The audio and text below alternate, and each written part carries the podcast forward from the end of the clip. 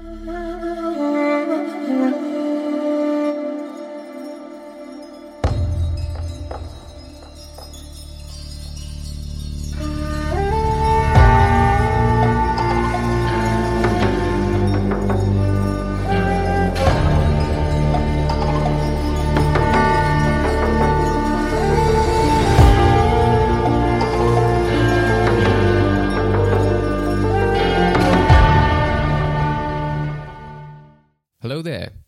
Welcome to the Monday Lorians, a podcast where a bunch of Star Wars fans get together for a chat every Monday discussing the latest episode of the new Star Wars animated series, The Bad Batch. Today we'll be looking at the seventh episode titled Battle Scars, written by Jennifer Corbett and directed by Saul Ruiz. I'm your host, David Osgar. I am a content creator, editor over at Fresh Take Hub, and a podcaster. And I am joined today once again by Hello, I'm Jake Hart. I'm also a podcaster, sound designer, and a writer on Fresh Take Hub. Excited to be here. I got my Jawa juice, got my Mantell mix, ready to talk about the Bad Batch. those uh, Star Wars snacks are just increasing and increasing. I think they're they're possibly trying to expand their menu at uh, Galaxy's Edge. Oh, you know it. You know it. And you know people like me will buy it as well. $20 for, for Mantell mix? Sure. So, Jake, uh, we'll get straight into it. What what did you think of this week's episode? Where we're here again in terms of seeing classic characters come back. We're riding off the coattails of the end of last week's episode, and a lot of stuff that we've seen built up over the weeks is now starting to pay off. So, so what was your thoughts about that? Yeah, I really, really enjoyed this episode. It's prob might even be my favorite episode since the premiere. Um, it just feels like an important moment within the whole season. Like, first of all, they got on away from the sort of mission of the week structure. Uh, they introduced a, a big fan favorite character, and I also really liked that it's a very more low key episode than we've got before. Like, I think out of all of them, that this has the least action in it, which I actually really appreciated, considering it's a show about a group of action men. Do you know what I mean? Um, I, it just means that there was a lot more time for the Bad Batch and other characters uh, for their relationships to be challenged, for them to question more about what they're doing in this world. And I always just really like that. It's it's very welcoming to see that in a in an action show. And it's also a decision, you know, that pays off later with all the emotional moments that's happening with Wrecker, Omega. So yeah, again, like the animation is stunning, the music's great. It was probably one of the most tense episodes of the series so far. Like, we'll get into it, but that sort of last act of that episode, I was just like, oh my god, what's going to happen? Um, so yeah, I'm I'm all for this episode. Probably my favorite since the premiere.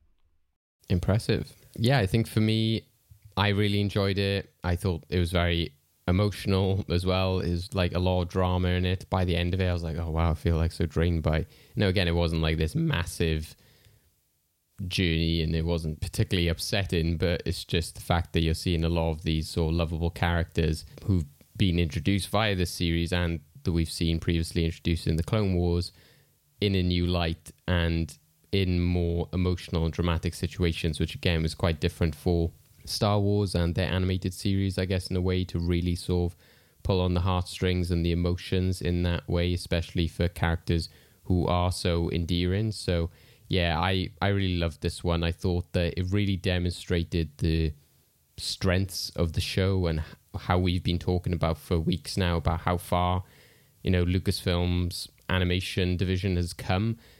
As you said, the animation has been absolutely stunning. And here, particularly, I just thought that the lighting and the cinematic quality to the episode really benefited it and, you know, made, I think, anybody who is a naysayer of the show or saying that's for kids or just a cartoon, you know, show them this episode. You know, there's so much in this which is very serious and quite dark, um, and I think really orientated to you know us as fans, and you know, in some ways, you know, more of an adult audience, but of course, can still be enjoyed by by kids. So I think that the the animation quality is really next level, and I think it's it's testament to the quality of Disney Plus as well. I think as a service because there's just some shots in this entire episode, which just looks stunning. And yeah, it you know progressed the story really well.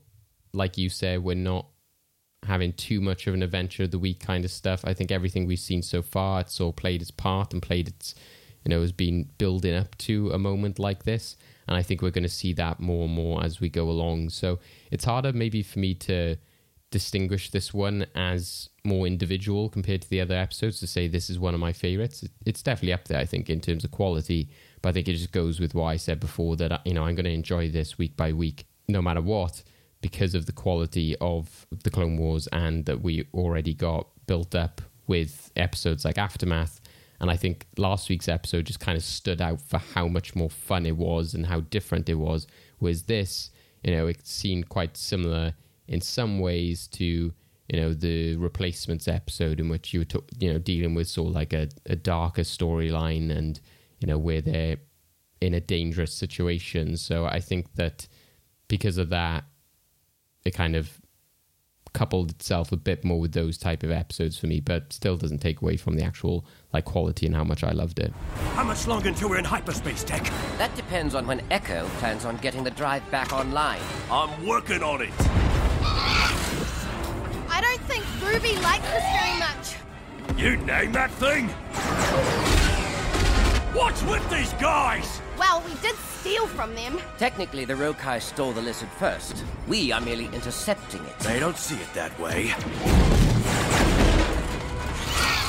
So, in space, the Havoc Marauder is being pursued by three gunships. As Hunter mans the rear gun, he asks how long it will take before they can jump into hyperspace, and Tech says that depends on how long it takes Echo to get the hyperdrive online. Omega, strapped in next to a cage, says she thinks that Ruby is getting scared, prompting Wrecker to express surprise that she named the lizard. the lizard's cage falls, and the frightened uh, lizard flees, jumping onto Wrecker. Echo says that the hyperdrive is online just as Omega manages to secure Ruby in the cage. They Tech pulls the ship's lever, taking them into hyperspace. So this is a little fun intro to the show. Like, um, I think this is the first time the show's done this where it hasn't immediately picked up where the last episode finished. That uh, it seems that some time has passed. Maybe they've done a couple of missions for Sid in in this time as well. And I just love the little interaction between them. It's very Star Wars, you know, they're being chased and they're all arguing in the cabin and stuff like that.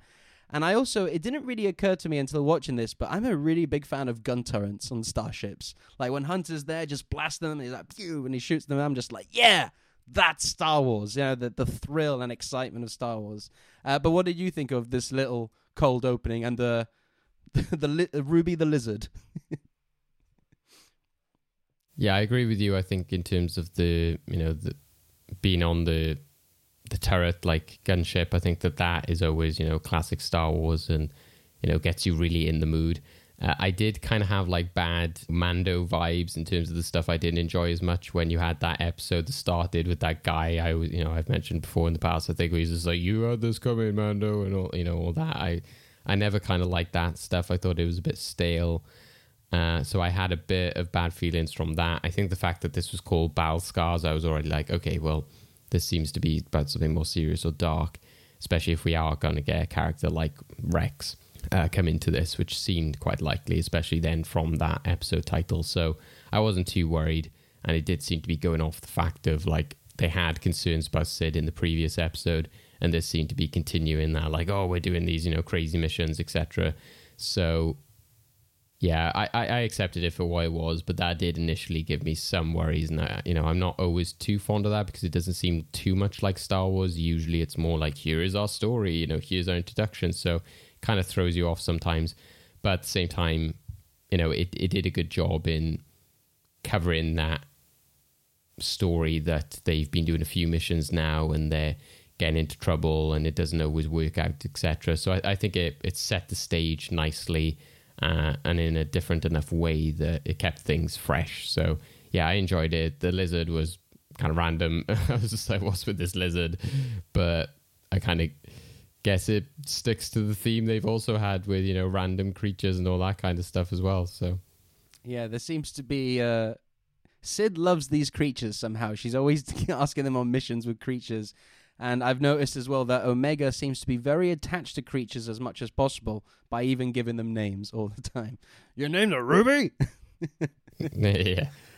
That's what I was thinking when I was watching watching it. Just every time that there is some sort of animal like that, I'm just imagining her like the creature got the pie. it's like, oh, she's just like I just keep saying this, but the, it's the best word I can describe Omega. Is just endearing.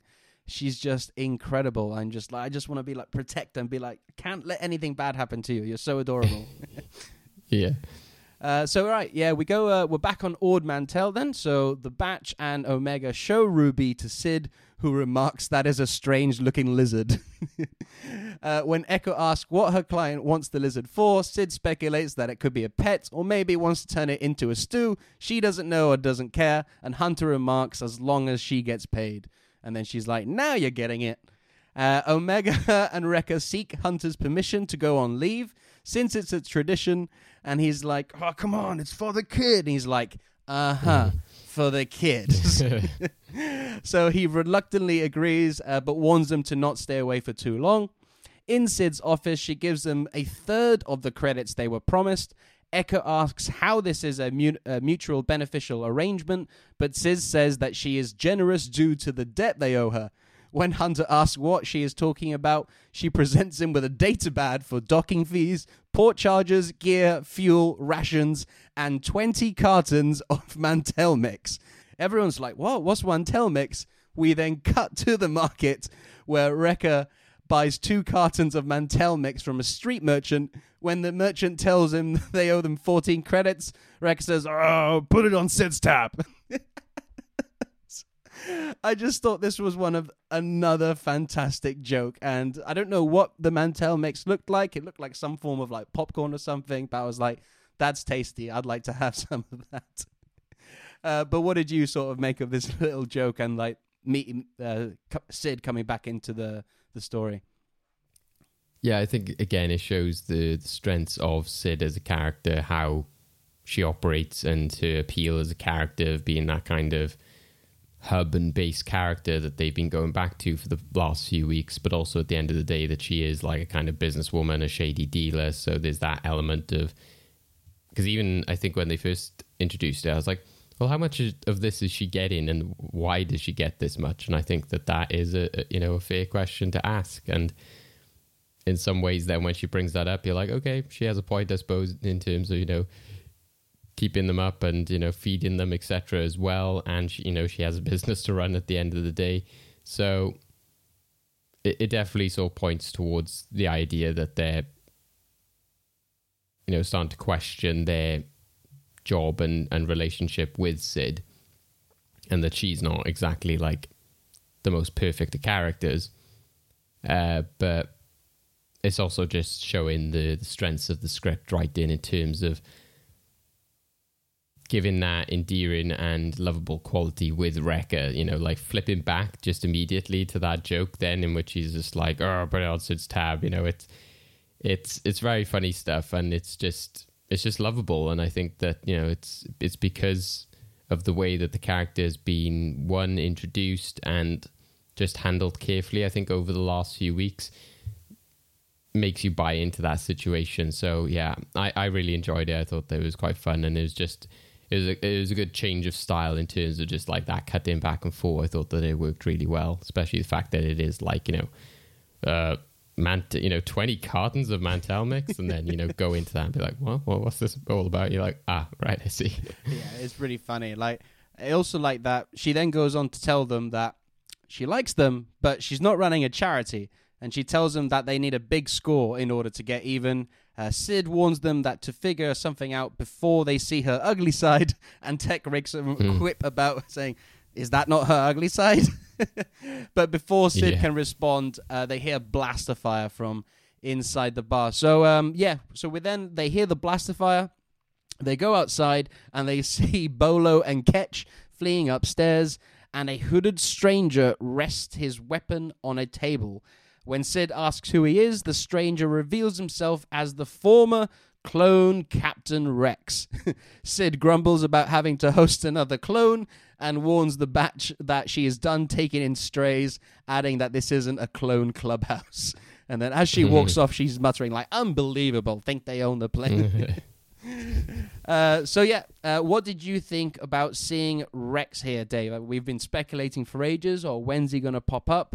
And I like that. Again, they all these episodes they're sort of leaving us on like a mini cliffhanger. I would say, like it's still sort of concluding the episode, but there's a bit like, ooh, what's this? And I'm finding that the next episode they're immediately answering that question. They're not dragging it out. So I like that they went, okay, cool. Who's that mysterious hologram figure? Next episode, this is him. This is the deal. Yeah, yeah, I think that's the best way of doing it, and I think that's kind of what we found with the Mandalorian as well. Is just that as long as you can people's interest for the next week, and I think that that's a big strength of streaming, and I think that's where a lot of TV shows have gone wrong in terms of not having like good enough cliffhangers. Is that you want to have them immediately click next episode or tune in next week, whichever way you're doing it.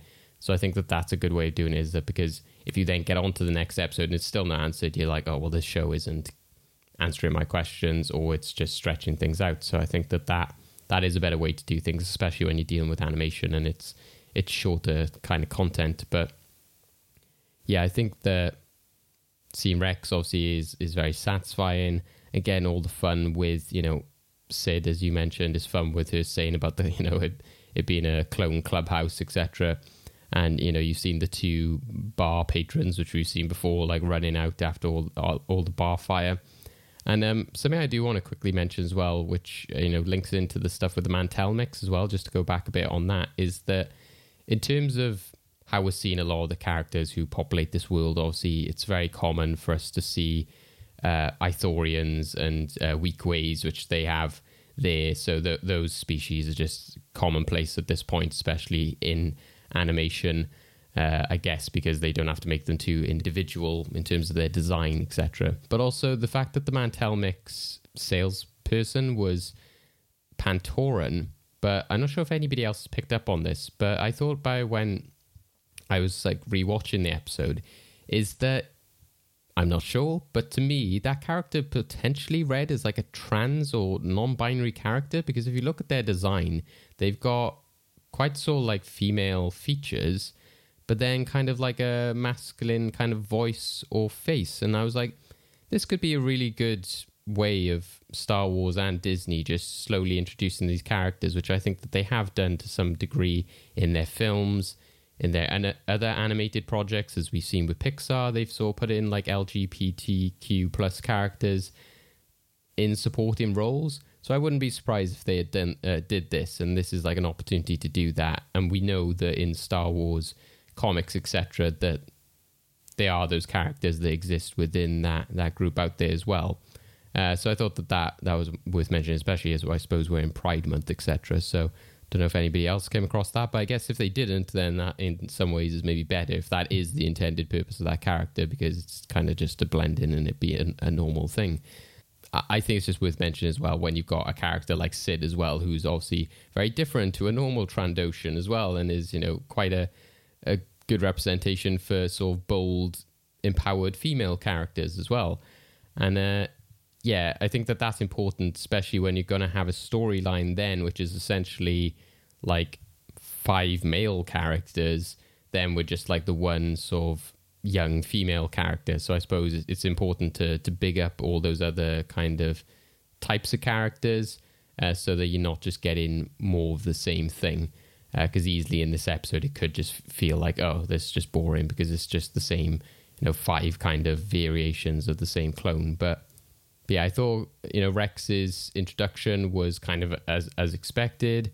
Uh, I think that thankfully it didn't go down the route of like, oh, we're like immediately in a situation or we're immediately distracted by something else. We'll chat about that later. Like I hate when they have to do that kind of stuff of introducing characters or like, oh, we'll talk about that later. It's like, no, let's just talk about the the nitty gritty right now. So the fact that Rex is immediately able to talk about you know where he's been, you know what's happened. I think that is is important because it just seems more realistic. It seems like something that would happen, and I just enjoyed seeing them all have a drink as well with Rex. I just like it seems to me that like Echo's living life right now. He's just there with his you know like screwdriver arm, and they just drink like he's really like "Hmm, yeah, like he's like yeah, he's got back- he's got his old crew meeting his new crew. It's all coming together. exactly yeah so uh yeah, I, I thought that the the introduction was great, and yeah, just just made sense.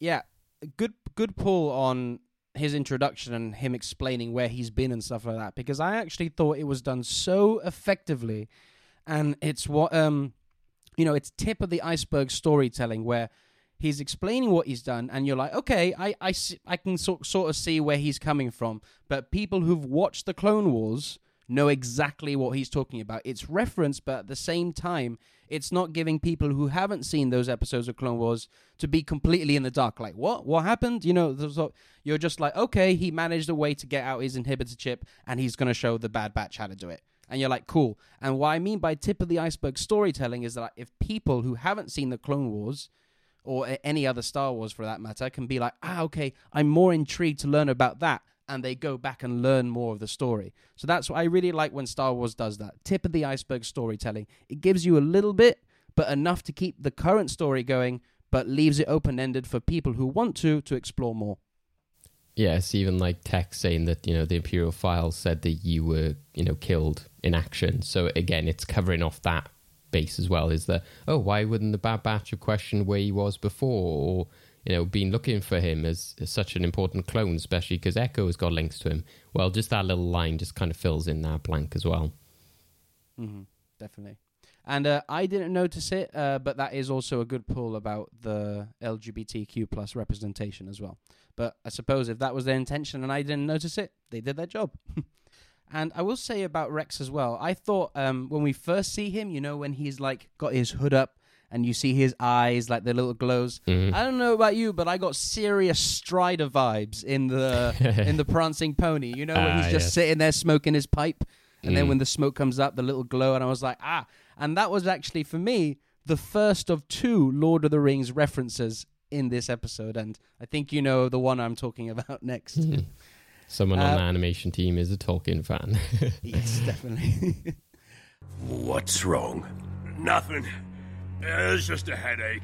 which are becoming more frequent. Is that so? If you're concerned about the so called inhibitor chips, don't be. Our deviant nature appears to have impeded their functionality, except in Crosshair. You're telling me you haven't removed your chips? No, not yet. Rex, those chips make you a threat to everyone around you, even her. You're all ticking time bombs. Take it easy, Captain. What's in your head is more dangerous than you can imagine. I've seen what happens when the chip activates, and I don't want to bury any more of our brothers. All right, so um, Rex explains that he has been keeping a low profile since the Clone Wars ended. Tech agrees, saying that the Imperial files have listed Rex as being killed in action. When Hunter asks how he tracked them down, Rex tells them that the Martez sisters told them that a squad of rogue clones helped them on Corellia, adding that the sisters told them they were traveling with a kid. Rex, asks who that is. Hunter explains that the kid is named Omega and that she is a clone just like them. Just then, Wrecker and Omega arrive. Omega is surprised at how how happy Wrecker is, saying that she thought they didn't like Regs, and Wrecker tells her, "We like this one." uh, Rex kneels down to talk to Omega, telling her that he has met many clones in his time, but never one like her. Omega steps forward and deduces that Rex is a generation Generation One clone based on the lines on his face. Now, this could be as simple as as like I can see that you're old, you know, that you probably are from the first gen. I think there's a bit more to it though. I think that there is something to be said about Omega knowing a lot about the clones, how they operate. She seems to know a lot of information about the inhibitor chips. Do you know what I mean? Um, the fact that she hasn't got an inhibitor chip. So I think this is more than just, oh, I can see you're old. That's why you're. j-" I think she's just got very intuitive about clones and the process of making clones and all that sort of stuff. kind of sticks to my theory, I suppose, as well, of potentially if she has been a genetic clone in that she's sort of aged normally, then potentially she would have known this because she's potentially seen the advancements with the enhanced aging process. So potentially she would be familiar with the different generations of clones because she would now see, oh yeah, I remember when the first generation came about and I can see how they've aged as time has gone on. So that could also be a hint towards that that you know she's more of a a pure clone like Boba, etc., which I think would Yeah. be interesting. Yeah, because we've discussed we've discussed this off air, like whether or not she's an unaltered clone like Mm. Boba, so like she That's ages n- naturally, or if she's um enhanced aging. I don't know exactly what it is like, um, but yeah, enhanced aging where she's doubles up in years. I think that's how it works. Like five years, they're actually ten years old, and in twenty years, they're actually like forty or something like that. Mm. Um, but yeah, it's interesting stuff, man. Just think of Lama Su, like curious, isn't it? So uh, Wrecker, he's touching his head and he tells Tech that he needs another med patch. When Tech reminds Wrecker that he used the last run, Wrecker asks what's wrong, and Wrecker claims that it's just a headache, and they're saying that they're it's happening more often, and that Tech's like, no, don't worry, our deviant nature appears to have impeded the functionality of the inhibitor chips, with the exception of Crosshair. Rex then asks why they haven't removed the chips, and when Tech confirms this is the case, Rex slowly reaches for his blaster and warns them that the inhibitor chips are dangerous and have having experienced Order 66. Hunter asks how they should take out the biochips. Letting go of his blaster, he calms down. Rex says that is a good question and he will be in touch. Now, I really liked the animation in this particular scene because the emotion and acting coming off Rex's face in this scenario when he's just like, "Oh my god, no. You've still got those in there?" He you could really see the PTSD, the horror of of that sort of Order 66 coming back to him and him having to bury his brothers and you know, having to fire on Ahsoka when he's trying so hard not to. All these memories are coming back to him in that moment. I think you really see it in the animation of Rex's face here. Yeah, and just even the subtlety of like reaching for the gun and the way like the the poncho, you know, Star Wars loves his ponchos now, of you know him reaching for that gun, and uh, you know the the way they're just able to animate just the the cloth just so slowly breezing off off his like hip etc like you know really works quite well. And the lighting is doing a lot for this scene as well. The fact that you've got like the the neon reds and greens they're all like lighting them up. I i was quite surprised how much he kind of altered his opinion so quickly because even though like i said i agree that there's definitely that element of ptsd and knowing what those chips can do and obviously as a character he's there to represent you know chips they are bad you know i'm the character who's going to purvey this message and try and convince others to get theirs removed but I still was a bit surprised that he was like, I'm willing to potentially grab my blaster and, you know, like gun these guys down if I have to.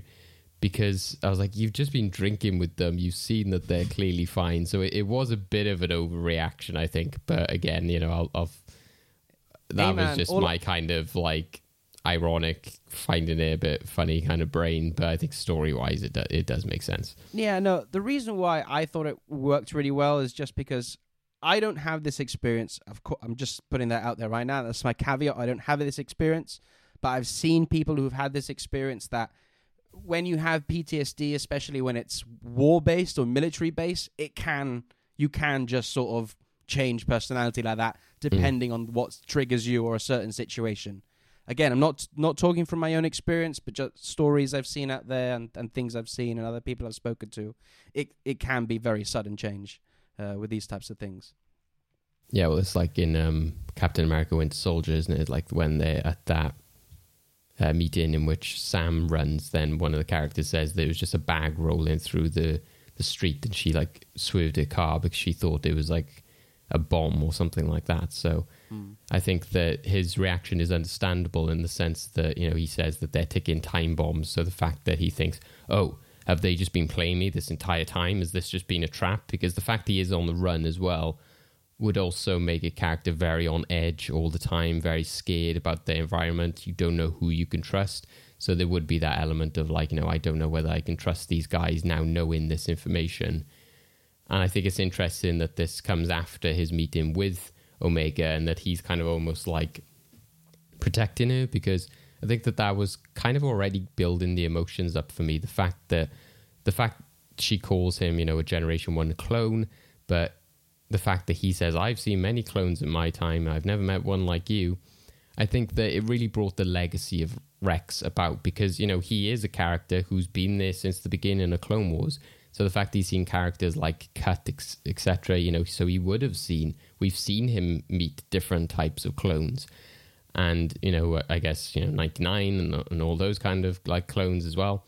So I think that that was really endearing to the character as well. Is that that legacy came through? We know that that's true. We know he's seen loads of clones, and it kind of just makes him the the kind of Gandalf of the clone clones, I guess, in the way that he's like, I know all about clones, and I, I've you know fought alongside them, and that's what makes him that sort of like elder character in terms of having that experience behind him makes him a very you know, sort of bold character, and sort of that's what embodies a lot of Rex's elements. Is just that he is the the clone which has got the most history, and then that is pointed out by Omega, which, like you said, highlights her intelligence and potentially her pros as to you know what her abilities are.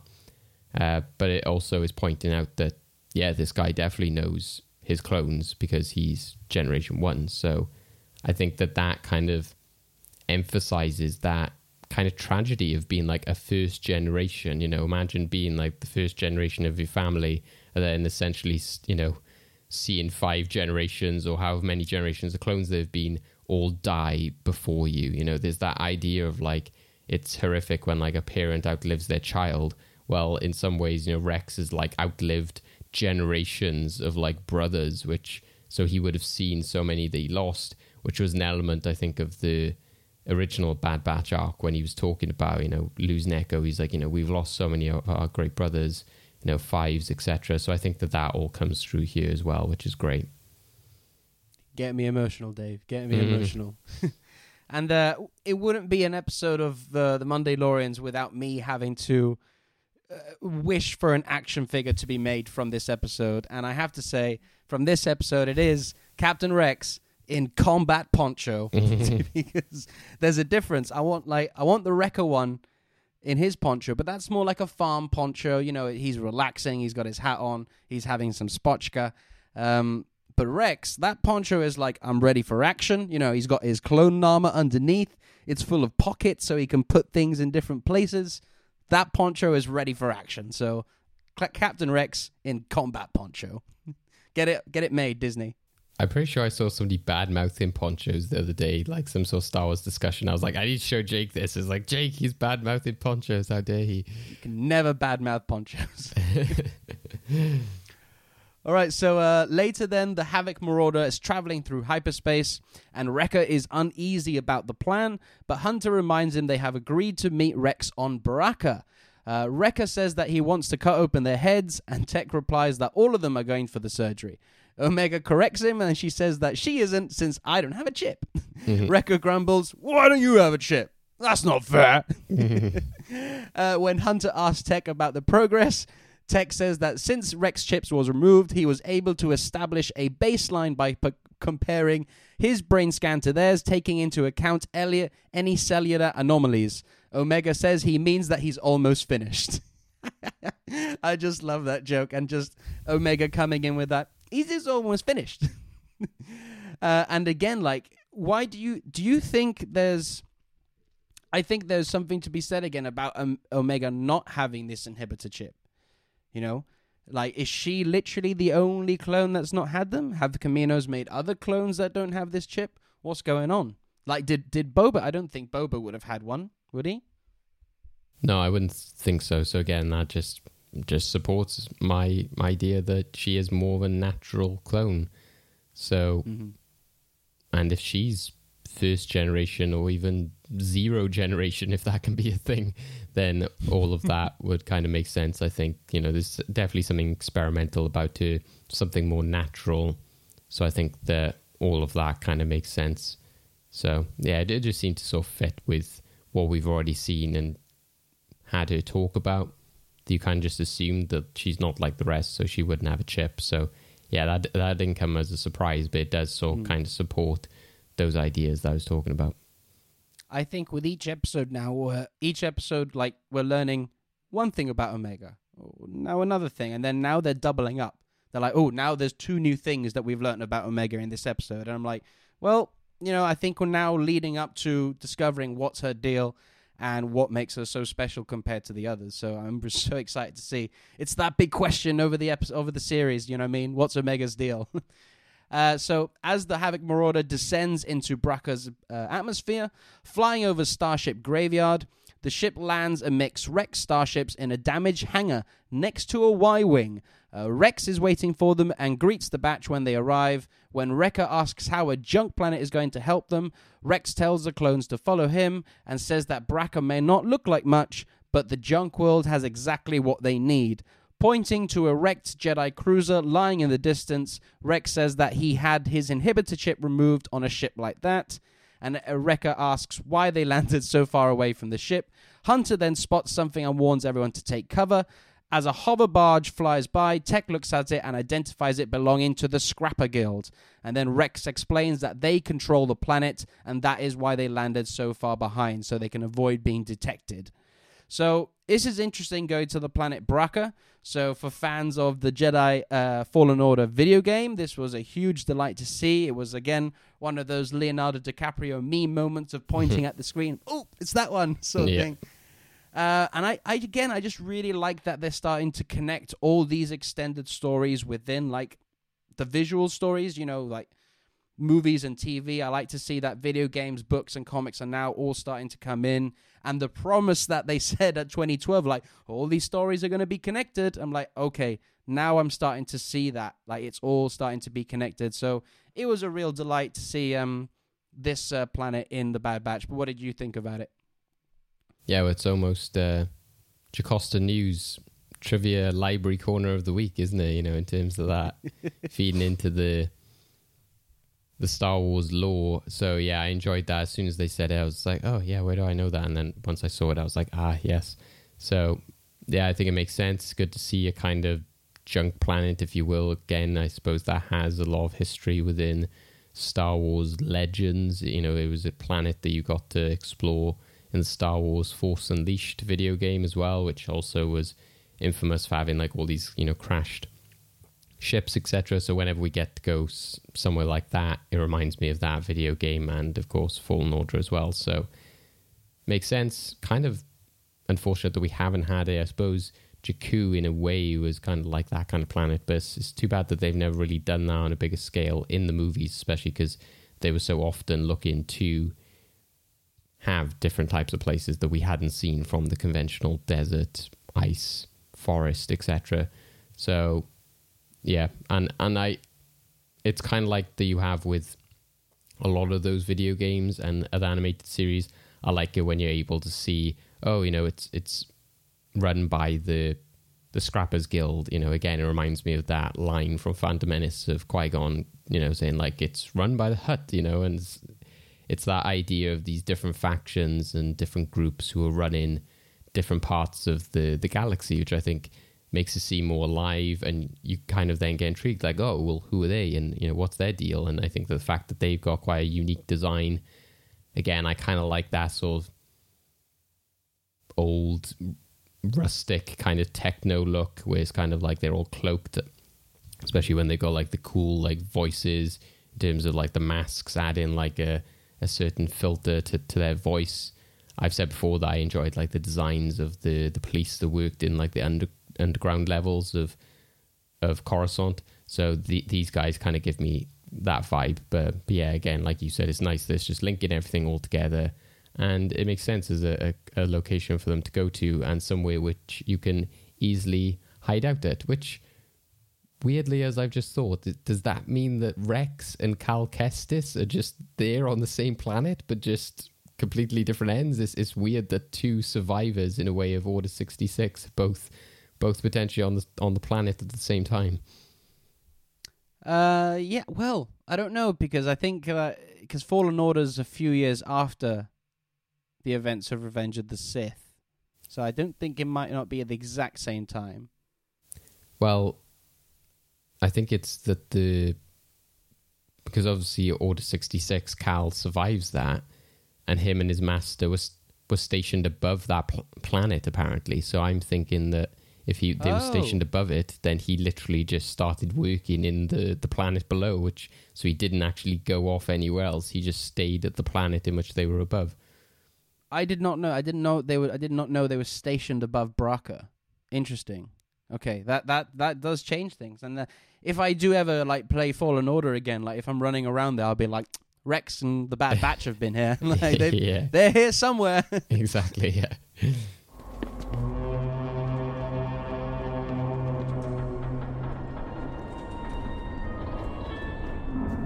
Fives tried to warn me about the chips. But I didn't understand at the time. It's still hard to believe now. How did you boys find out about them? Omega. The kid? Uh, the clones then clamber up a partially submerged Rex ship.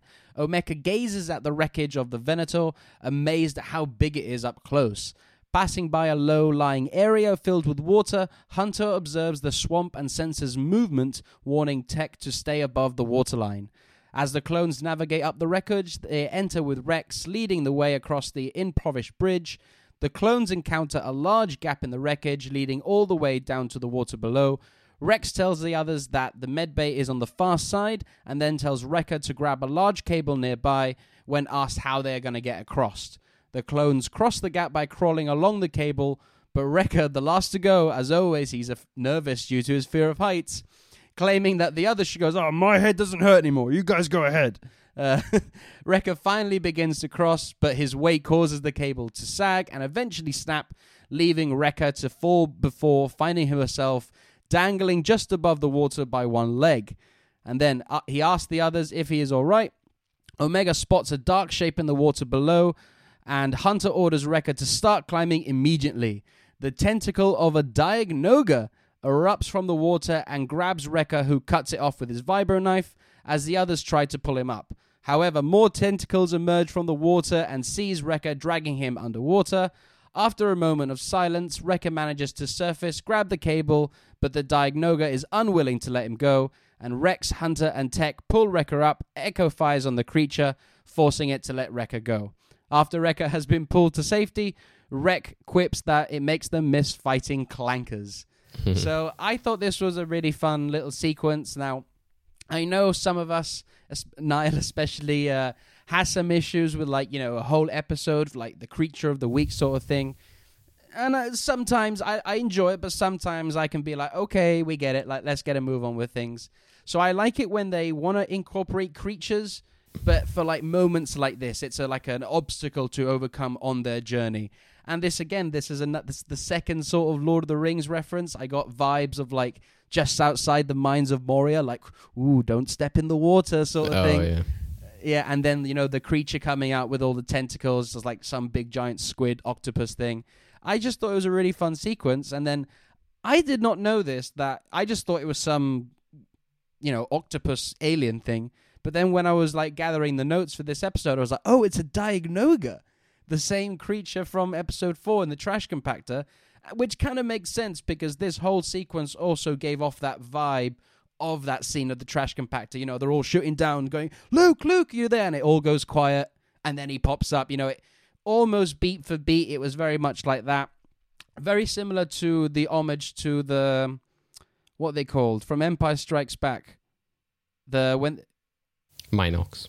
The Mynocks, that's it, with Leia watch, and then we get very similar thing with Omega. So again, I got a lot of homage to the trash compactor scene with this little sequence. But but what do you think of it? Yeah, I kind of immediately got those vibes as soon as I saw the tentacle, etc. I was like, oh, you know, we're going for this sort of homage and potentially the same sort of creature. And yeah, I think that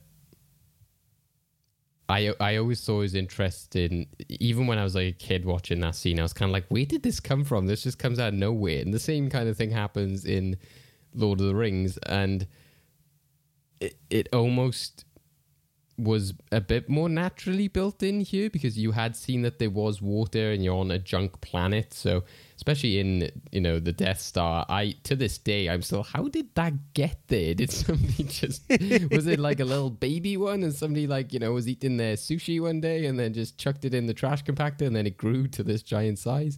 you know, because it's this big industrial, you know, fresh off off the line kind of space station. So I, I never understood why that was there. Here it kind of makes sense, but it maybe does give you a bit of story and lore to the fact that maybe they enjoy the kind of industrial environment. They like being around, you know, old technology. Maybe there's something about I don't know rust or something.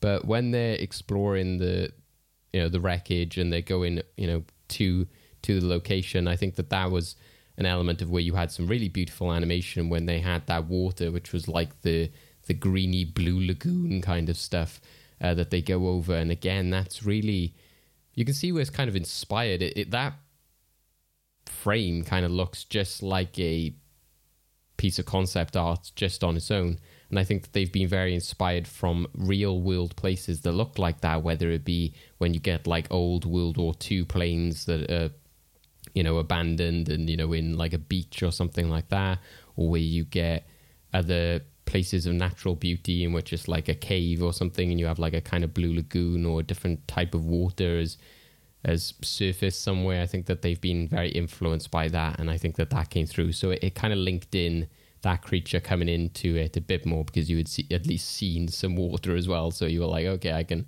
you know link one and two together there. And yeah, I also did have some of the worries that like, oh, this isn't going to turn into like a creature of the week kind of episode, and just sort of laughed that it was like, okay, they they really do like their monsters in the show. But I was thinking about it, I was like, well, that is kind of in the DNA of Star Wars. I think in some ways we kind of forgot and lost that because of maybe the newer trilogy and just other animated series. But you know, when you look especially at the you know original trilogy, you've got that Dianoga, you've got the Wampa, you've got the Mynocks, Uh, yeah. Mynocks, you know, and as we've had The an- yeah. yeah, uh, but Return of the Jedi, obviously you've got uh, the Jabba's palace, Jabba's palace. You know, uh, Yeah. what was it called? The the Rancor, yeah. the Rancor, yeah. So, uh, which has already been teased in this show. So the original trilogy was very much based on that, and it kind of lends itself to old Hollywood B movie, those kind of like creature features. Which this again, this was just revolving in my head as I watched it. I just imagining, you know, Omega, if she does hold like a movie knife, then she's going to do the creature feature. it's the creature feature. But, uh, I think that's the kind of uh, that's the kind of night she'd put on. I think she likes her, her Yeah, creature, creature features. feature fe- festival. Yeah. Um, I also did, like you said, it, it was a fun sequence. It kind of was quite compelling when he did go under the water and they were like, you know, Wrecker, etc. And I was just waiting for somebody to start shooting the thing. So I was glad when Echo did that. Um, but I had the the bit that made me laugh is when they're all like holding each other and like pulling the like rope. So it's like Hunter at the beginning and all of the clones. And it just reminded me of like the seven dwarfs or something from Snow White. This idea of they're all like, come together, man. And they're all like, "Ah, ah," and they're all like falling on the floor. I was like, this is just hilarious. I was like, there's some real kind of humor to this compelling situation in which the clones are kind of these like bumbling idiots in a way that they all They haven't though, just gone, you know, like, oh, let's shoot the thing, or I'll do my own thing. No, they're just all banded together and they're kind of like pulling each other like, yeah, like comic characters. So that made me laugh that they, they did that. yeah, I I spotted that as well. I really appreciate that. it just adds to the whole like this whole sequence. Like I, you know, it's like the Monday-lorian's bingo. Like put it, keep it. I'm gonna say it again, but it goes back to that pulpy, serialized storytelling of that George Lucas pull from. You know, you got this weird creature coming out. Quick, you sorted that. There's another issue we got to overcome. Like you know, I just love it. It's just so fun, especially for like animated Star Wars. I think it's really embedded because I don't want to say it's more directed towards children, but it is more family friendly. So kids like their creatures. I don't know about you, but when I was a kid, I could couldn't have enough of creatures. Give me all the monsters and dinosaurs and things like that. So I can see why they're doing it. It's fun. So um so yeah, the clones are traveling down a dark corridor and they approach a chamber sealed by an open blast door. Rex and Tech shine their torches around the medical bay.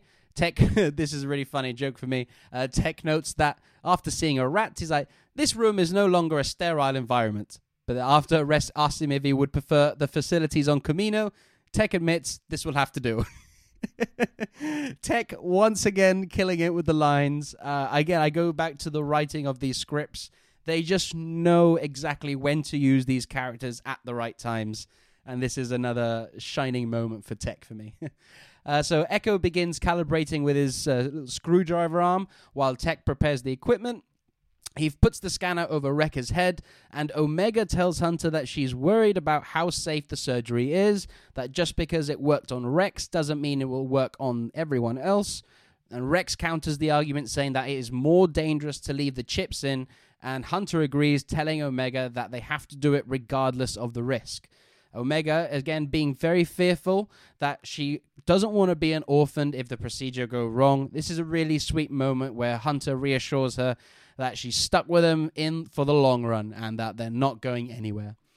This is where it starts to go wrong for everyone else, though. Tech finds the Wrecker's inhibitor chip.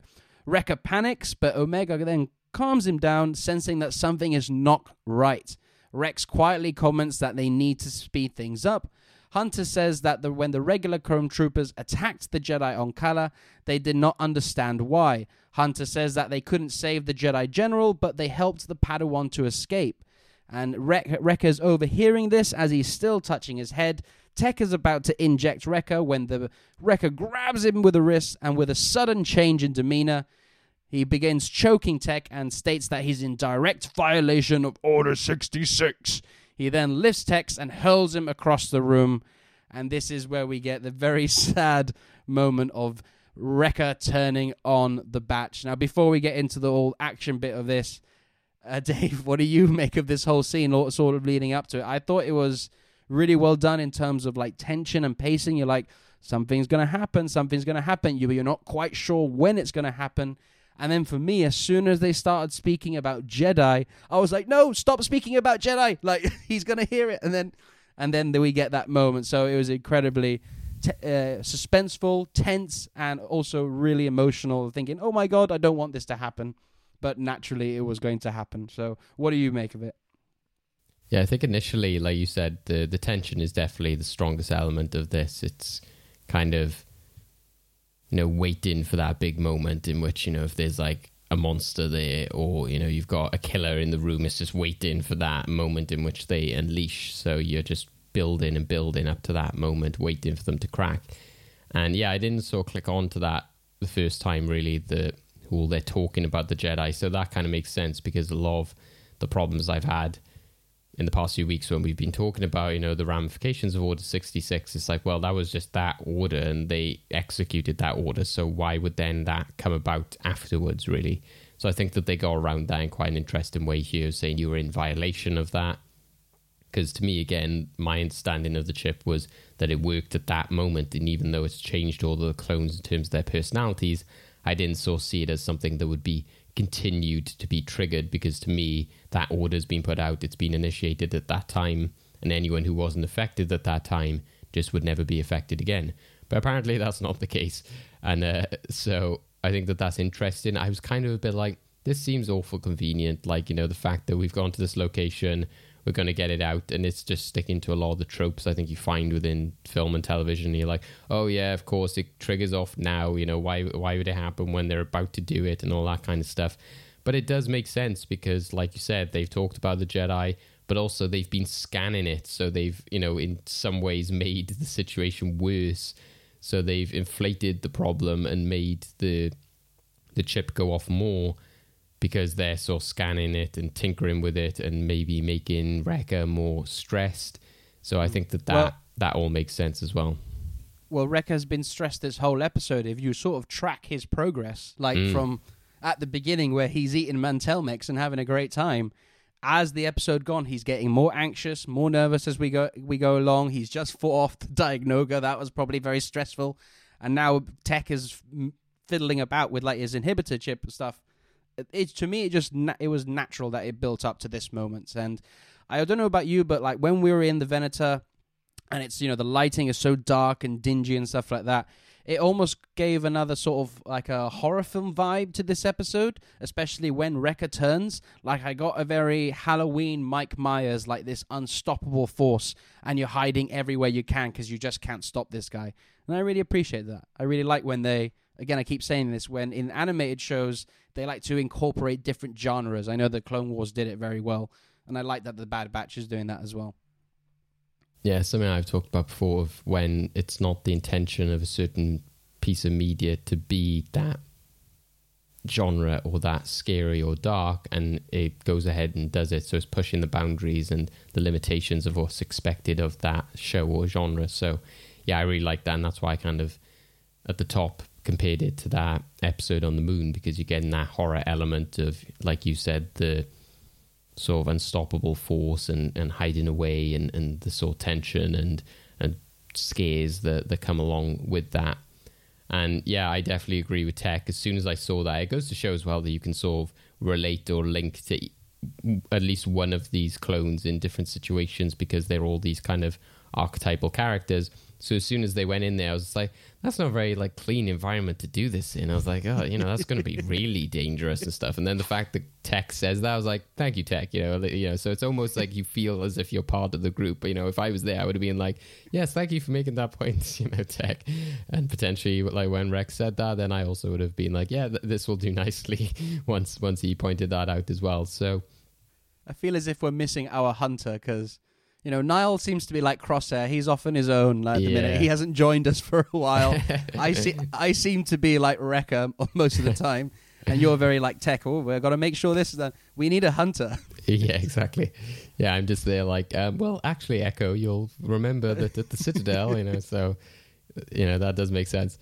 Uh, also, I just think it's refreshing to see this kind of messy environment that you know you are very used to seeing those Venator class ships, very clean, pristine. But when we got a lot of the other animated shows and a lot of the other Star Wars universe, even though we get a lot of the scum and villainy and this kind of you know, I suppose as you mentioned before, go into planets in which it's the typical rundown cities and all that kind of stuff. You still don't go, get many like individual locations they go to, usually you're stuck on like this nice imperial ship or something like that. So it was nice to see them sort of exploring something that's so run down that's not even like, oh, it's still operating, it's still working, like literally abandoned rats running around the place. Like we've never really seen that in a in a Star Wars film, you know, like alien rats running around and literally, you know, mm. it's it's an overturned star destroyer. It's all broken down and holes and cables everywhere. So I think that that made for a really refreshing change of location as well. Yeah, and I can't confirm this, but I'm pretty sure the rats that we see look like the same rats you have to kill mm. in Fallen Order and I was just like, "Oh, don't kill this one. Leave this, this leave this one go." Oh, in Fallen Order, you get some giant rats. Like I, yeah, like I think it's just scary. a bigger version of the same rat. Yeah, yeah, but I swear we have seen them, like even the smaller ones, again, maybe in like Force Unleashed or some other form of Star Wars video game yeah. or animation. Yeah. Um, again, I'm just no creature killing, please. um. So yeah, Wrecker then puts his helmet on. He gets his blaster uh, knocks the gun from Rex's hand as he tries to stun him. Rex Hunter grabs Omega and shelters her as the clones take cover from Wrecker. Uh, Hunter decides that they should draw him out and tells Omega to stay with Tech. Hunter throws a canister at Wrecker, which he destroys with his blaster, filling the room with smoke that allows them to retreat from the room. So Wrecker follows them into the corridor, exchanging fire with Rex. Hunter throws his vibroblade at Wrecker, causing him to drop his blaster. We then get into a lot of back and forth about Hunter fighting Wrecker, throwing, you know, e- Echo stunning at Rex as, Re- as Rex stuns Echo, which then knocks him out. But then uh, it's then goes into um, Hunt- Wrecker's then choking Hunter, saying that all clones in violation of Order 66 should be terminated. Omega comes to the rescue as shoots him from behind, causing Wrecker to drop Hunter. Wrecker then confronts Omega as she flees down the corridor. Uh, Wrecker approach. She manages to slide under a door, but before before she can find a way out, Wrecker enters the room, and again, it's going back to this horror vibe of she's hiding there. He's looking for her. It's done really well, I think. He eventually finds her, and Fa- uh, Mecha tr- Omega tries to reason with Wrecker, telling him that it's the inhibitor chip. Wrecker denounces her as a traitor and says that she should be terminated. Omega pleads with him to stop before she can shoot him. He grabs the rifle. Wrecker says that good soldiers follow orders before raising his blaster. But just in the nick of time, Rex comes in and stuns Wrecker from behind. So this was an incredibly emotional moment for me because even though you know nothing's gonna actually go wrong because you're like it can't actually go wrong like to the degrees of where they were hinting at like Wrecker's not gonna kill Omega that's not gonna happen but they do a very good job of building the tension building the suspense and for a split second you do question of like oh my god is he gonna do it and obviously Rex comes in at the last minute to to to save Omega but it's just heartbreaking to see that these two characters, I've been saying, they formed a very lovable brother younger sister relationship. You know, they're always doing the goofy things together, getting the Mantell mix and messing about and all this stuff. To to now to see Wrecker say that he has to terminate Omega, I was just in bits, man. It was just so emotional. I think again, I have to go. We spoke about it up top, but Bradley D. Baker's performance as Wrecker in this moment to still be Wrecker, to have that gruff voice, but he's lost the goofiness, he's lost the endearing, charismatic side of Wrecker, and he's now this unstoppable killing machine that you do not want to trifle with. It just goes to Bradley D. Baker's performance of he's playing Temuera Morrison, but he's playing a grunt version of Temuera Morrison, but now he's playing a serious grunt version of Temuera Morrison. The guy's a genius. So yeah, I, I love the sequence again. As I was saying, the horror sequences with Omega hiding from Wrecker was just really scary and really suspenseful. So yeah, top marks from me. One this so good. Uh, but what do you think? Well, D. Bradley Baker is kind of playing Temuera Morrison as like a grunt version of Temuera Morrison, who's then a hypnotized version of Yeah. the grunt version of Temuera Morrison, which then has to be kind of like all the other clones who've been hypnotized by Order 66. So, yeah, it's kind of like working on so many different levels. But yeah, this was really compelling. Like you said, you know that it's not going to happen, but for that brief moment, you're like, uh, is something like this going to happen? But so it, it, it sucks you in, you're drawn into the the stakes and the drama of the situation, which I think, you know, is is very impressive and the action is great and just like how brutal they are with this. That's what I what I was most shocked by. The fact to see like Wrecker grab Tech by the neck and literally just throw him against the the wall. And usually again with animation or Star Wars series you kind of see them like you know shake it off and be like oh you know? But the fact that like just Tech's just there just passed out. He's just on the floor. He's he's out of it you're just like oh my god is he okay?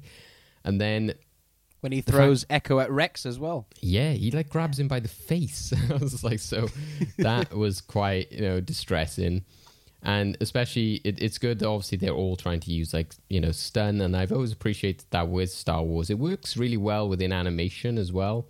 Is you know they had it in like the Ahsoka arc when she was on the run. Is the because that's such a distinctively different looking blast and sound that it, it really mixes up the the action and the the sound effects as well but it kind of makes Wrecker's blasts even more like powerful. The fact that they immediately have to get behind that table and he's literally just there gunning them down in the same room is you know quite frightening. And you know you can imagine being in that scenario. It's just literally like close combat. So that is you know it, it's kind of crazy in that sense, especially as we mentioned before, that he's been triggered by hearing about them talk about the Jedi. And, and something I wanted to mention earlier quickly was just the irony as well that Rex has heard Hunter talking about uh, about Kanan is the Hmm. fact that ironically then he'll come to meet him in the future and true, the fact yeah. that like he he hears that story of how he survived but there's just not that connect at that moment so i always appreciate those little ironies there that uh, you know he's like oh i you know i didn't realize that this jedi survived or i wasn't involved in that situation but lo and behold when he's meeting kanan he doesn't know that he does have a slight link to to that survival story that he's talking about which is interesting but yeah obviously the the omega and Wrecker stuff is really heartbreaking. I think for me, the emotion comes in uh, after this uh, moment, which we'll talk about. But I was surprised that uh, when she did sort of like have to like blast near him, I was like, does she not know how to use the stun? You know, could she have not tried to stun him? And I did wonder if there was going to be an element of like, you know, it takes a lot to take him down. It's like taking down a, a lion or something. You know, maybe that one tranquilizer is, isn't enough kind of thing. But it was almost like a Frankenstein's monster element as well. Is that in that classic movie, there's you know the little girl who you know he uh, is uh, drawn to, and then you know people seeing him as like a monster, etc. So th- there was a bit of an element of that here as well. So it was all really compelling stuff, and yeah, quite scary when it you know it came down to it, and, and reminded me a lot again of that Ahsoka Rex moment in the Clone Wars finale of you know not being in control, and as Wrecker says later, you know he he knew what was happening, but he couldn't change it. And you know, it's the fact that they're looking then at a sort of sister, if you will. It's the same kind of relationship, I suppose. Rex and Ahsoka to Wrecker and, and Omega. So again, George Lucas, his poetry, you know, poetry, it rhymes, you know. uh, Dave Filoni has learned well from the master. yeah, no, I, I think um, we'll t- we'll talk about it in a sec, but I think it's the follow up that makes it much more emotional. The fact that Wrecker is aware of what he's doing and he can't stop himself. That just it just makes it so much more devastating for those characters. Uh, and the fact as well that Omega, it just goes enhances her character that she's still trying to get through and saying it's not you. Because I've, you know, you get a lot of the tropes of these sort of things where they're like, oh, I can't believe you turned against me and that sort of thing. And she's there like, no, I know it wasn't you. It's this inhibitor chip. You're my fr- you're my friend. so yeah, it's just great. This isn't you, Wrecker It's the inhibitor chip. Conspiring with traitors makes you guilty of treason. Please, stop! I don't want to hurt you.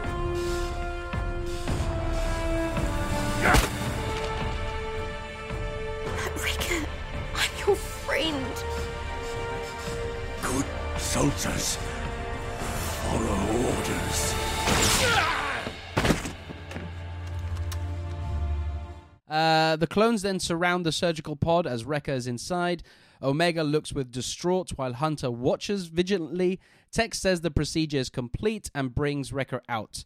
Omega tries to wake up Wrecker, but he doesn't respond, and Tech says that Wrecker is unconscious and that his vitals have not yet stabilized.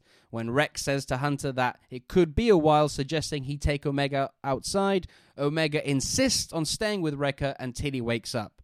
Eventually, w- Wrecker wakes up and tussles Omega's hair, asking why the long face, kid. Omega is delighted, and the Bad Batch welcome their comrade back. Holding up Tech scanner, Rex says one chip down and three to go before asking who is next. Later, Tech emerges from the op-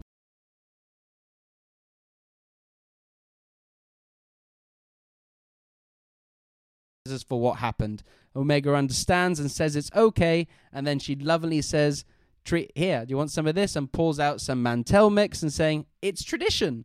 And then they get they start exchanging the Mantell mix, which is so so sweet. Um, so yeah, before we get to the last section here, we sort of already spoke about it. I just wanted to mention a little brief comedy moment from Tech as well. Like they're all waiting for Wrecker to like wake up, and then he wakes up and he just goes, "Oh, you're awake." it's just the way it was like, "Oh, it's an experiment." He's like, "Oh, he's back." yeah. just the way it's so tech the way he said it like it's nonchalant. Oh it worked. Okay excellent. Let's carry on with the next one. And then outside the the destroyer rex talks to someone on his riscom saying that he will meet them at their rendezvous by the next rotation. Hunter approaches having figured that rex is not out of the fight just yet and rex says he spent his life defending the republic so he's not going to stop now. He believes that the bad batch's skills will be a tremendous asset but Hunter says things have changed, adding that Omega needs them and that he has to do what is best for his squad. Rex tells them to let him know when they have sorted their lives out. The two troopers bid each other farewell, and Rex disappears into the fog. Unknown to the clones, though, they are being watched by a Scrapper Guild patrol through a pair of macro binoculars. One Scrapper tells his mate that there are intruders present aboard the cruiser and orders that the Empire will be notified. And then that comes to the end of the episode. So, Dave, we got a couple of things here. We got Rex talking to someone, saying that he's, you know, still fighting for the Republic. There's still people out there who are fighting for good. Before we get into the little uh, last bit at the end, what do you make of all that? Do you think he's maybe in working with Saw Gerrera, or obviously he's definitely involved with the Martez sisters somehow? They seem to be working for, I don't know, some sort of faction of early rebellion. Like I said, not the rebellion with the capital R yet, but just these little factions doing what they feel is of right. What do you make of what what Rex is currently doing? Because he's also been saying he's been lying quite low, and then all of a sudden he's like, "Oh, I got these jobs to do now." Like, Yeah, well, I, I never liked the idea that you know you'd have characters like Ahsoka and Rex, and you know that awful thing happens in the finale of Clone Wars, and then they just oh I need to go into hiding now, and then we just never see you know nothing happens between those years, and you know I'm not saying that you know that's the challenge that the Kenobi series is going to have on its hands is you don't want it to literally be like oh I've been hired to do this job and they they're going off and doing these different adventures. But you can't just buy that you know just Rex Ahsoka Kenobi would all just be sat around you know for all these years. So especially because we know that Rex is potentially a part of the rebellion through you know some of the the links that they've they've made with Return of the Jedi etc so I think Uh, and rebels and rebels. yeah, yeah. Um, but I suppose there, they, he is when you meet him, kind of the crazy hermit in a way with, you know, Wolffe and Gregor because they are just on this random planet on this this old walker. So I am, you know, if if we hadn't had that in Rebels, I'd kind of be fully on board of being like, yeah, you know, where's this going? Oh yeah, you know, he's going to be working potentially with characters like Bail Organa or the early Rebellion Saw, but I think that that development in Rebels does rob a bit of the possibilities of where this could be going because a lot of people will say, you know, especially with prequels, when you know the outcome, how is it as, as interesting? And sometimes it's the, you know, the the how rather than, you know, like the how it happened rather than the actual execution. But to to know exactly where like a character like ends up and then where they'll be picked up, I'm just a bit like, right, well, I don't know. I'm not sure if I'm as interested. I, I was never a big fan of that, to be honest. I was never a big fan of the whole. I kind of like thought it was fun that they were there on that walker and they were these crazy hermits. But I know. I prefer the the direction they seem to be going to. I seem I prefer that sort of like more active role that they are taking. But yeah, it could be numerous characters that he's in contact with, similar to last week. You know, I tried sort of listening back to it, and I was like, oh, there's there's no way of really knowing. But yeah, it could be Ah- Ahsoka, Bail, Saw. I've said before, I'd prefer to maybe see more of the different factions who were like involved with you know the rebellion and stuff like that. You know, I suppose in Rebels we do know that there are characters like Champs and Syndulla as well, which links into Hera, etc. So you know there could be characters like that out there as well. So yeah, I'm kind of open to who it could be, and obviously, but I do think it's somebody linked in with the rebellion, and it could be it could be linked in with like another series which we see in the future as well. So I think that that, that would be fun. Again, I think all of this, where I said last time, it'd be it would be really fun if we do have some sort of link in or connection with Kenobi or something. I think even though it's understandable that him and Yoda of all the characters would have gone into hiding um, and just remained as those hermits. You don't want every character to be the hermit, but those two characters make a lot of sense. But because we know he's getting a series, well, we know he does need to take a more active role in some ways. But I also like the idea of it being Bail Organa again, of him just being this guy who's in the Senate and is just like, screw you, Empire, I'm just going to do my own thing. The fact that he took that active role, he saved Yoda. You know, I don't think people give him enough credit for like how much, you know, he saved the galaxy in a lot of ways, you know, so He he's one of the few senators that knows Palpatine's a Sith. yeah. You know, So, you know, and, and one of the few who's willing to stand up and speak out against all these things that are happening as well. So I think that, you know, that that is very interesting as well. But interesting that he still remains there in the Senate because we know that Leia, etc., becomes the center as well. So, yeah, we'll see how it goes. I think it's interesting that the Scrappers Guild seem to infamously be like snitches. You know, they're just like call the Empire like immediately. they're not going to deal with themselves. Like call the Empire. Oh yeah. Um, so I did think for a moment whether that was Fennec when we saw the binoculars, because we haven't sort of heard from her in a while. Uh, but no, it, it was them. So again, a nice lead up to next next week. But But going back to the Omega stuff and after the the aftermath of the the battle and everything, I think that one I was surprised to see just tech immediately. Okay, he was just there on the computer, and it was, it's kind of typical of tech. He just gets straight back to work. But I was like, dude, you you were like out, you know, you were like thrown against the wall. I thought we were going to see him injured or like you know laying down or something. Like nope. But yeah, I think the the bit that really got me, the most heartbreaking moment, is when one it's really sad when you see a like shaking wreck and he's not waking up and for a moment you are like oh my god you know are they going to do this is you know is he going to wake up and then they say that you know he needs a bit more time you know his vitals aren't stabilized yet. But when she says that like i'm not leaving him and she like pulls forward a chair and like just like literally is just like right next to him i think it's that imagery that you know a lot of us in some ways have experienced or seen. It's that kind of like at someone's bedside the holding a loved one's hand. You know, it kind of reminds me a lot again of like other animated films or like family films you see in the past of like that child or character, that innocent character sort of being there for that injured character. So that really got me. I sort of really welled up at that moment. I think it's it's just so endearing and charming of of Omega to say that like I'm not leaving his side, and that was the bit that I was like, oh, you know, like so. And I think I put on Twitter, you know, like me watching, you know, Bad Batch, and it was like the crying sort of gif, and I, I was saying like it's just a cartoon, it's just a cartoon, but. And from my history on the show, people must be like, "Wow, this person is really uh, like emotional." Like R two D two, like made me cry. But it's just something about that notion of just like I'm not leaving their side, and just the look and that kind of imagery of like being at their bedside. I just thought was so sad and just sort of spoke so much about Omega's commitment and her like affection for not just Wrecker but just anyone. I think that just shows how pure and innocent that she is. That she's just willing to there to stand by and sit by their bedside, even though that she's had very little experience in these kind of situations before. Well said, Dave. That you um, pretty much hit hit all the points I wanted to bring up. This is uh, it's not a criticism. It's more of a and not even something I struggled with. It's something I questioned, and that was I'm in two minds about this. On one hand, I do kind of feel it would have been nice if the Wrecker thing maybe went on for a, an episode or two more. You know, to create that more of like, oh my god, we've actually lost Wrecker, we need to bring him back, that sort of thing.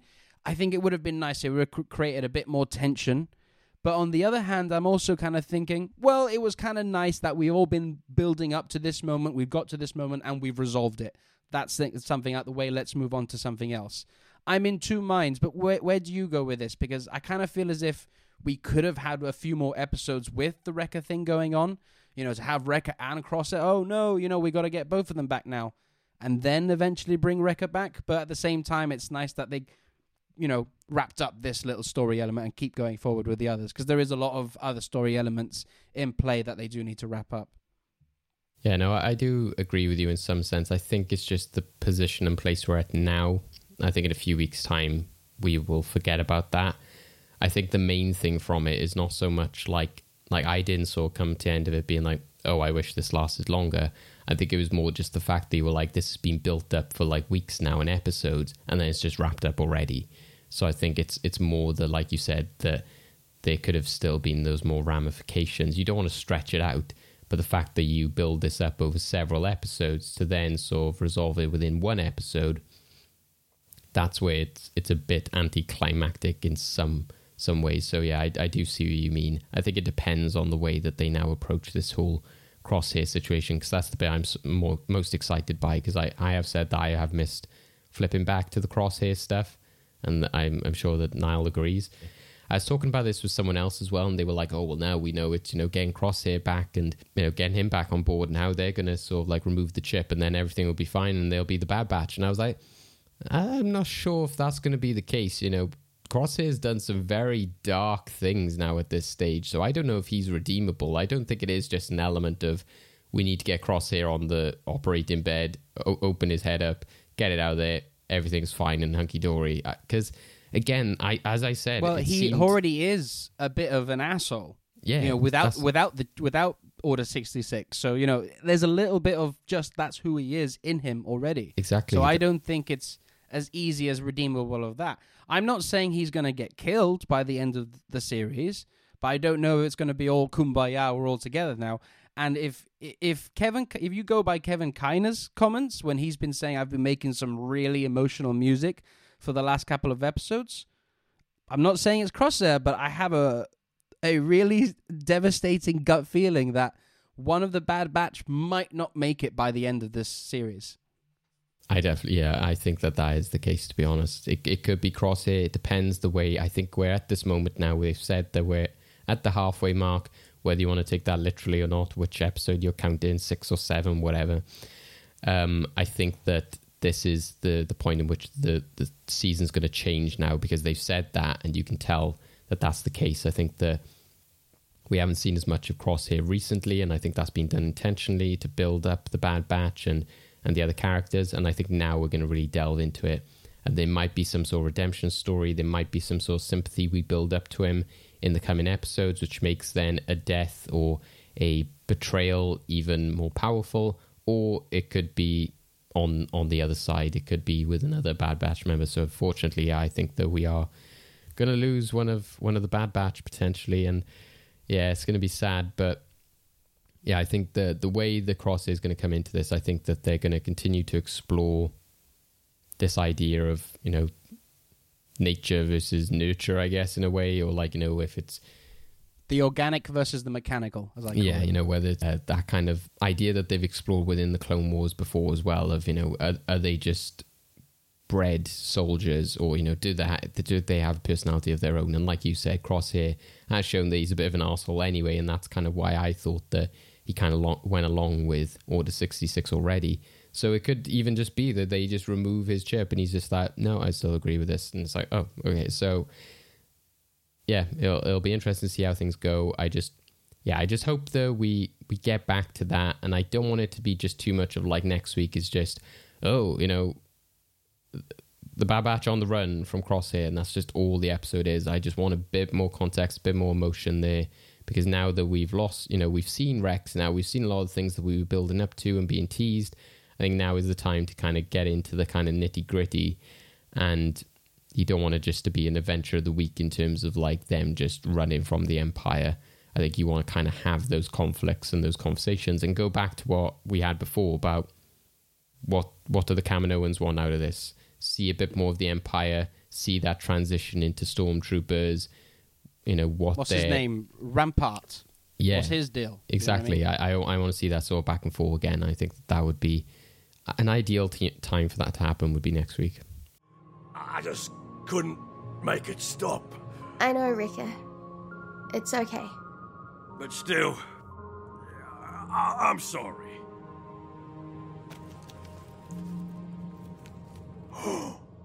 The mission's over. We can't break tradition. Thanks, kid. Yeah, well, uh, thank you for joining us this week uh, on the Monday-lorians. Of course, you can catch us again next week, which we'll be talking about episode 8. Uh, you can follow uh, the Monday-lorians over on freshtakehub.com slash the Monday-lorians. You can catch up on all our previous episodes, or if you've never managed to uh, check out our coverage of The Mandalorian, uh, you can go check out our coverage of season two of that, and also us talking about like Star Wars news, etc. as well. Uh, you can catch myself over on Twitter at David Osgar, O S G A R, as well as on Letterboxd and on Fresh Take Hub, uh, where I've got some exciting articles and content on the way. Uh, Jake, where can we catch yourself?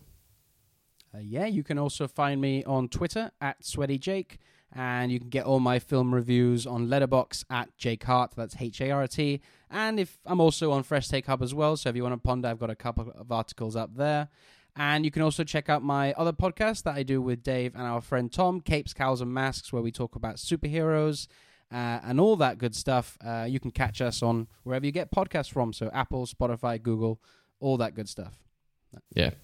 And for ourselves, you can catch us on Anchor, Spotify, Apple Podcasts. So subscribe and follow us on there. Uh, if you're on Apple, please leave us a rating and a review. It really helps us to get up in the rankings. And yeah, we look forward to having the same conversation next week, talking about the newest episode. This is the way. This is the way. This is the way.